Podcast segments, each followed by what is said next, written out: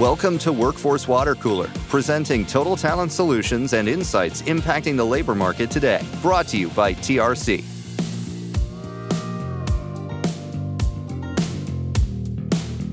Welcome to the Workforce Water Cooler presented by TRC, the one stop podcast for all your workforce questions and answers. Hey there, I'm your host, Chuck. And on the show today, we'll be discussing the ever prevalent topic of retention and what companies can do to improve their engagement. Joining me for the conversation is Dick Finnegan, CEO of C Suite and the Finnegan Institute. He is the turnover expert and joins me today to help evaluate the current problems facing employers with regards to retaining their workforce. We'll also take a look at the current market trends and offer strategies and solutions to improve worker loyalty. So let's jump right in. Dick, welcome to the water cooler. Thanks, Chuck. Cool to be here. Well, before we jump into the topic at hand, retention, I would like to ask a little bit about you personally. How did you get to be the turnover expert? What was the genesis of this foray into the world of human resource consulting? So, Chuck, I'm a therapist who became an HR executive. And when I was in HR, I had the dreaded moment of the CEO calling me in to say, turnover's high, HR, go fix it.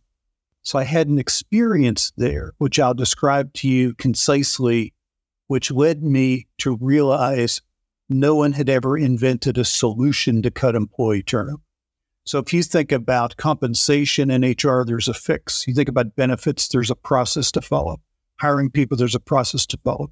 There's no process to follow to cut turnover, and there's no research based way to do it that results in a solution. There's just not. There never has been. And so I got really turned on. What turned me on was I worked for a bank. This particular CEO had about 70, 70 branches, and some of them had turnover as high as 75%, some as low as 15%. But if you think about the branch of a bank, it was the ideal test site for an experiment because the only variable is the manager. The shingles are the same, the furniture is the same, the pay is the same, the customers are the same. The product's the same, the benefits, everything's the same, except the manager. When you looked and saw it was really high in this building and really low in that building, there was a clue. Typically, what HR would do is we would say we're going to do engagement surveys and exit surveys and salary surveys and other things that in surveys. We're going to have employee focus groups. We're going to identify the thing or the five things that we're going to make this better. For example, if a focus group said the problem is recognition, we would have said, okay, employee of the month, employee of the year, employee appreciation week, get the best parking space for your employee of the month. Then we'll give you a backpack at five years and a clock at 10. And then turnover would have stayed the same, engagement would have stayed the same because that's not what employees want. What we did instead was say, we got the managers together in small groups, showed them a bunch of data, and said, We're going to ask you to accept a goal to cut turnover. We're not going to change pay. We're not going to have more training. We're not going to change onboarding. We're not going to change anything. We're just going to ask you to go fix it. And of course, they said things like, the pay sucks, the benefits suck, you probably suck. You weren't receptive to doing it. But we held our ground, and 90 days later, turnover was down 19%, and we had saved over $4 million. So that, Chuck, made me realize, and I guess this is a big sentence I'm going to say, everything I'd ever been taught in HR about cutting turnover was wrong. Well, that is a big statement because traditionally the thought process is there's five major things that go into turnover, with management and leadership being 20% of that. But your position is that that's the only thing that matters is getting the leadership in line. It's by far the biggest. And as I uncovered from all that and realized what we had done, and this wasn't a momentary thing, but over months, I realized that there was something here to chase as a career. And ultimately, I began my own business to do it. And a publisher contacted me and asked me to write a book. And I was intrigued. And the publisher said, Write about your story. So the stories are that I had worked in Siberia to cut turnover. I'd been four kilometers deep in an African gold mine to cut turnover which 60 Minutes said about a year and a half ago was the deepest of all the gold mines, is the deepest man-made hole on Earth. I was there. It was deeper than the Titanic. Never do it again. And I had uh, done two lecture series tours across China. I'd been commissioned by the CIA to cut employee turnover. I'd done lots of cool stuff. And the publisher said, Well, write a book about your experiences. But I felt like a one trick pony.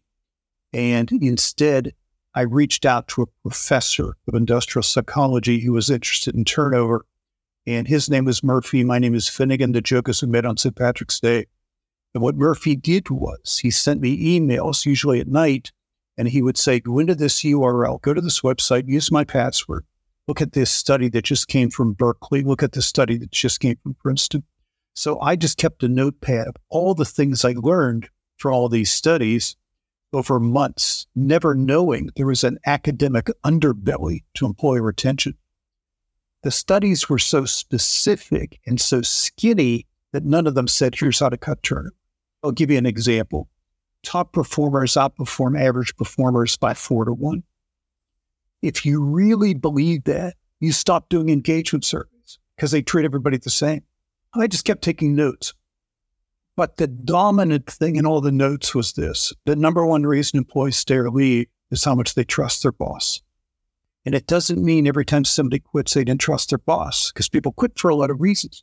But it does mean your number one solution needs to become your supervisors instead of a thing. If you think you can win on pay, somebody will pay you. If you think you can win on benefits, etc., you can't win on things when there's so many help wanted signs and so many open jobs. But the thing that will make people stick is working for somebody they trust and working on a team they feel good. Well, yeah, I mean, obviously, it's a cliche that we all say people don't quit companies, they quit their manager makes perfect sense. And whenever we talk about this industry, we always say that a company's number one resource is their people. And so if you've got good people in leadership aligned and taking care of your internal employees, yeah, I, I completely agree. I think that's a very good point. Now, out of curiosity, do you pay attention to like the statistics in the market or are you just strictly focused on the individual company? Like, do you look at like what the numbers over retention over the last few years, typical retention rates? I mean, what are you seeing in regards to that? Well, the trick is how do you take a statement like the number one reason employees stay leave is how much they trust their boss and make it actionable? How do you create a solution based on a sentence, right? I mean, that's really the trick. I've interviewed people. But we have a model, a process we've invented, which I'll give you the top five activities, number activity one through five. I'm going to start with the middle, okay? I invented the concept of stay interviews. I did it with a book in 2012 that was the top selling book in SHRM history for about eight or 10 years. I invented the concept. I did it because if the number one reason employees stay or leave is how much they trust their boss, then it was incumbent upon me, Chuck, to invent a way for those leaders to connect with their teams. And you can't build trust by having a class that says, here's the top seven tenets of trust. Uh, always tell the truth, always keep confidence, and at Shiji, but his behaviors. But it had to be interactive. So I invented the concept to do that. But in order to put that concept into place in an organization, and remember there's five pieces, that's the third piece. The first piece is you have to convert turnover from percentages to dollars. And you do this to wake up the executive team because they're trained to think in dollars, but they look at a turnover percent and all they ask is, what's the benchmark? We don't care about benchmarks because benchmark just means how close are we to average? And if you're one hair better than average, you're high fiving each other like you won the lottery. The other side to it is chief financial officers, finance people come to work every day. They open their screens, they study their screens, and are looking for the quarters in the couch. They're thinking, how do I shave a nickel off expenses or add a nickel to revenue? While millions of dollars are going out the door down the hall, supposedly in HR. It's a travesty. One of my bucket list ideas is Wall Street needs to start demanding turnover percents and dollars lost to turn. So, in order to combat that, we invented a model on how to cause turnover, and we require finance to participate the first thing we do is go into a meeting just with the executive team and we say, first of all, here's your cost of turnover, here's the cost for key jobs. Your CFO, Marianne, is in the room. Marianne, do you agree with all this? Yep, yep, that's right. And then we ask for a year's worth of turnover data so we can analyze it into our own charts of turnover by job, turnover by boss, turnover by length of service. First, we say, here's the cost. Then we say, given all this data, we're going to recommend two goals one for all turnover, one for new hire retention. So if you're in manufacturing, there's a good chance that new hire retention goal is to retain 80% of new hires for 60 days. And then we do the math. We say, if you make these goals, you're going to save this much. Now we've got the executive team hooked. But more importantly, we've moved employee retention from HR to operations. Then we can train leaders to do stay interviews. We can show them the cost and the goals. We show them the reporting that they own the goals. They're going to be tracked. We teach them five questions. They practice asking, listening, probing, taking notes, and building one on one plans to keep people. And then we also train them to forecast how long each employee will stay. Forecasting is deliberately simplistic traffic light. Green means this person will be here in a year. Yellow means they'll be gone in six to 12 months by their choice or mine. Red means they'll be gone from zero to six months by their choice or mine. And then we tell them here's how you're going to be accountable for two new metrics your turnover against your goals your accuracy of forecasts based on needs. And then we put software into place that tracks everything. And then we come back, we have them go to a schedule of stay interviews. We come back in about 60 days and say, let's look at the pie chart of your greens, yellows, and reds. You said this many are going to be green, this many yellow, this many red. Tell us why the greens stay, but tell us by person who are the yellows and reds you can't get degree, and let's figure out how to get the degree. I think that's a very, very powerful process. I was going to bring up that you wrote the power of stay interviews, and I was going to tell you this top selling SHRM, all that good stuff. But one of the questions that I really wanted to ask you is when you're talking to these companies, because obviously, you know, I've been in staffing myself for, I don't want to say how long, but nearly 30 years, I guess. And sometimes when you're presenting these ideas to companies about changing kind of how they operate, because some of their problems are systemic, built into their system. How often do you get pushback or resistance from the leadership within the company to actually implement these programs? You know, let's see. I'm not sure I could give you a percent, but I can tell you what an objection sounds like. Billy Bob's one of our key supervisors. He could never do this. That's an objection we might get. Or HR might say, How do we track if they do their standards? And the answer is, It's not your job, it's their boss's job. It's an operations project. It's not your project. Yeah, that's actually something that we run across quite often, especially in the volume manufacturing commercial world. You'll evaluate a leadership team. The company will be asking you for information on their turnover. Why am I having such a problem? And then you find out that maybe there's one supervisor whose bedside manner is not great. And you'll share that with them. And I would agree with you that on a regular basis, they tend to side with that supervisor over the folks that are actually working underneath them. Do you feel like, and I know that you may not be able to give me a percentage, but when you work with these companies, what percentage of the companies do you say actually see the significant mitigation of their turnover as you're talking? Yeah, at least 90%. And and the percent that comes down is at the very least 20%. But I could tell you about a company, a distribution center company with big million dollar square foot warehouses where turnovers down 58%.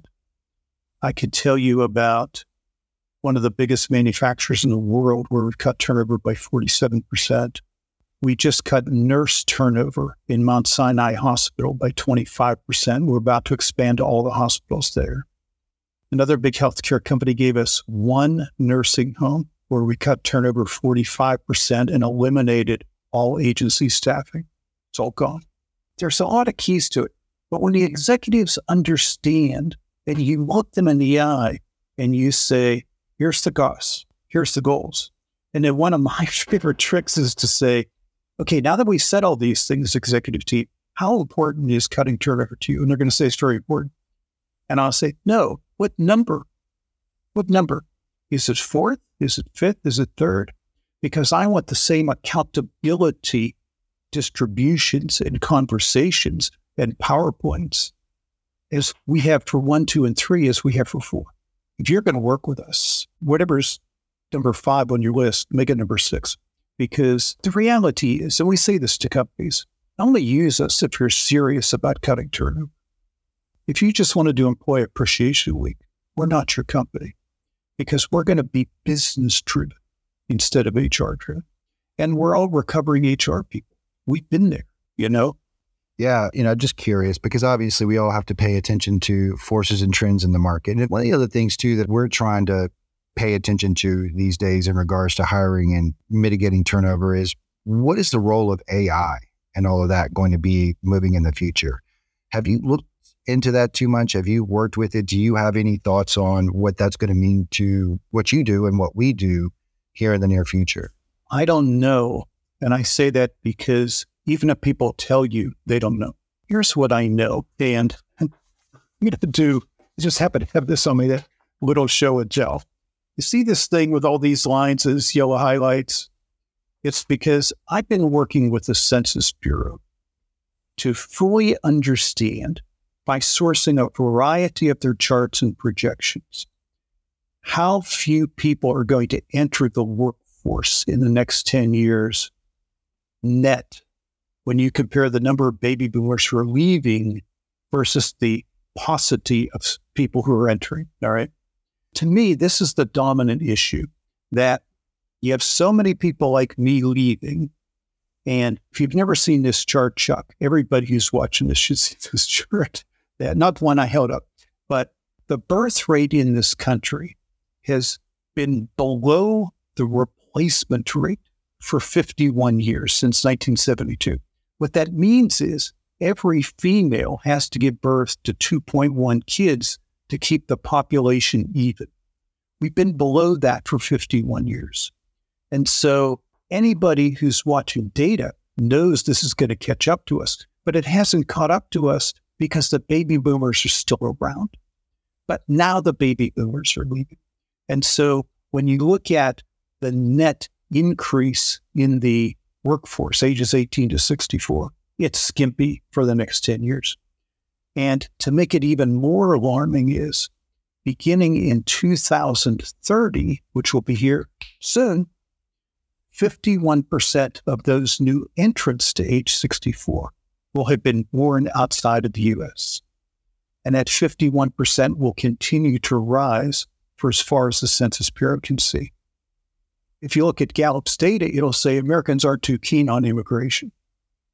Why aren't Americans keen on immigration?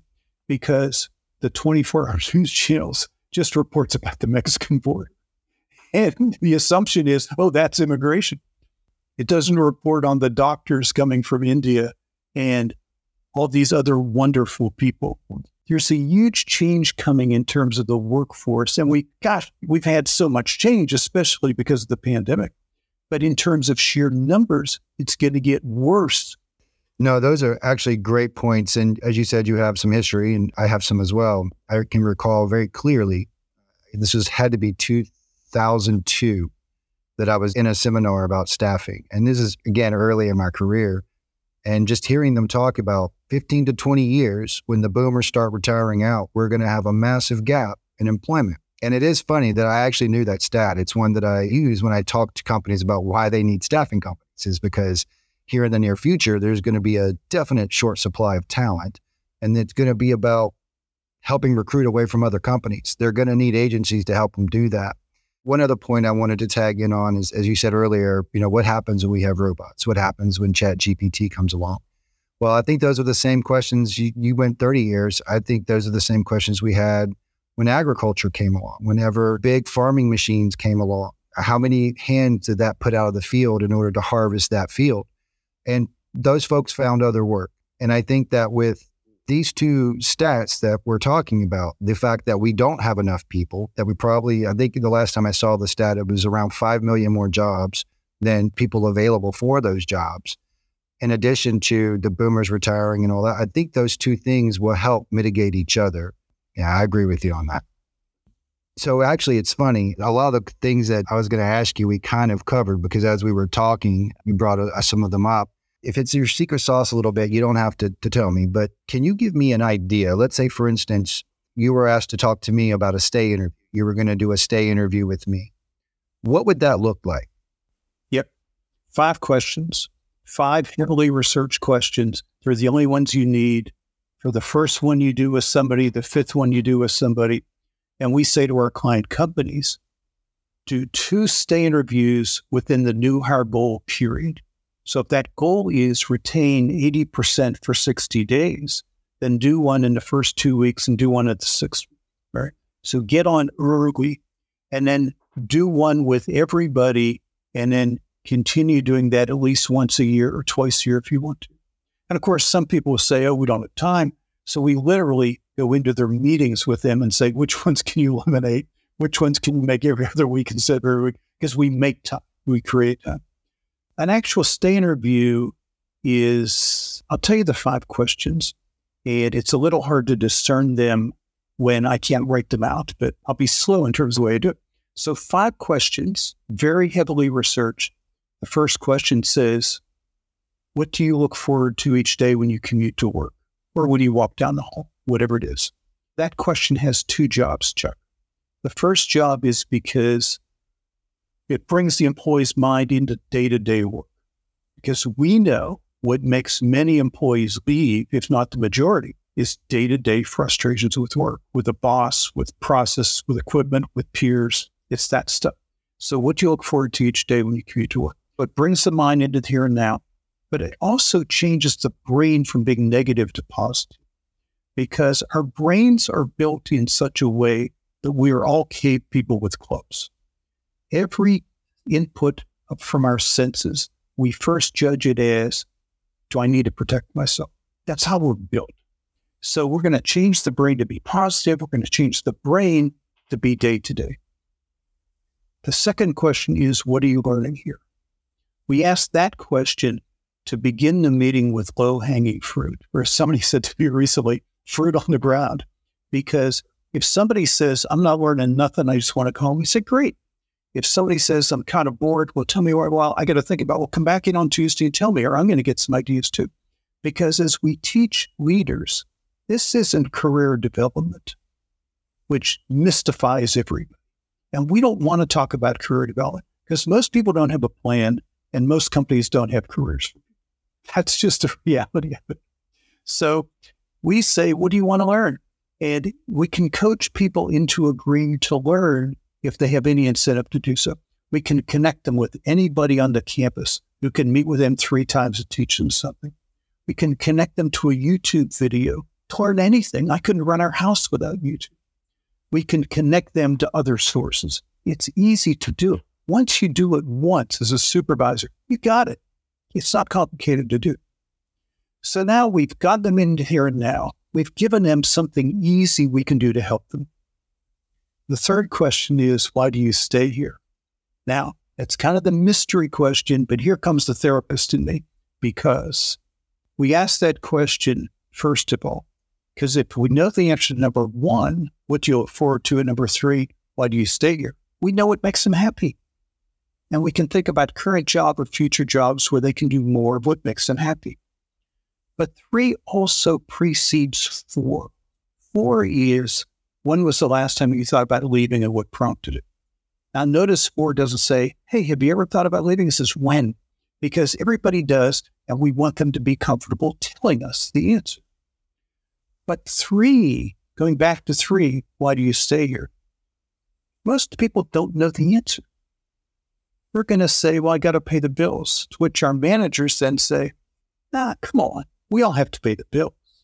you could leave here and make more money. You're that good. And I'm grateful you don't. You don't stay here for the money. Why do you stay here? And this requires the employee to discover why they stay and announce it to themselves.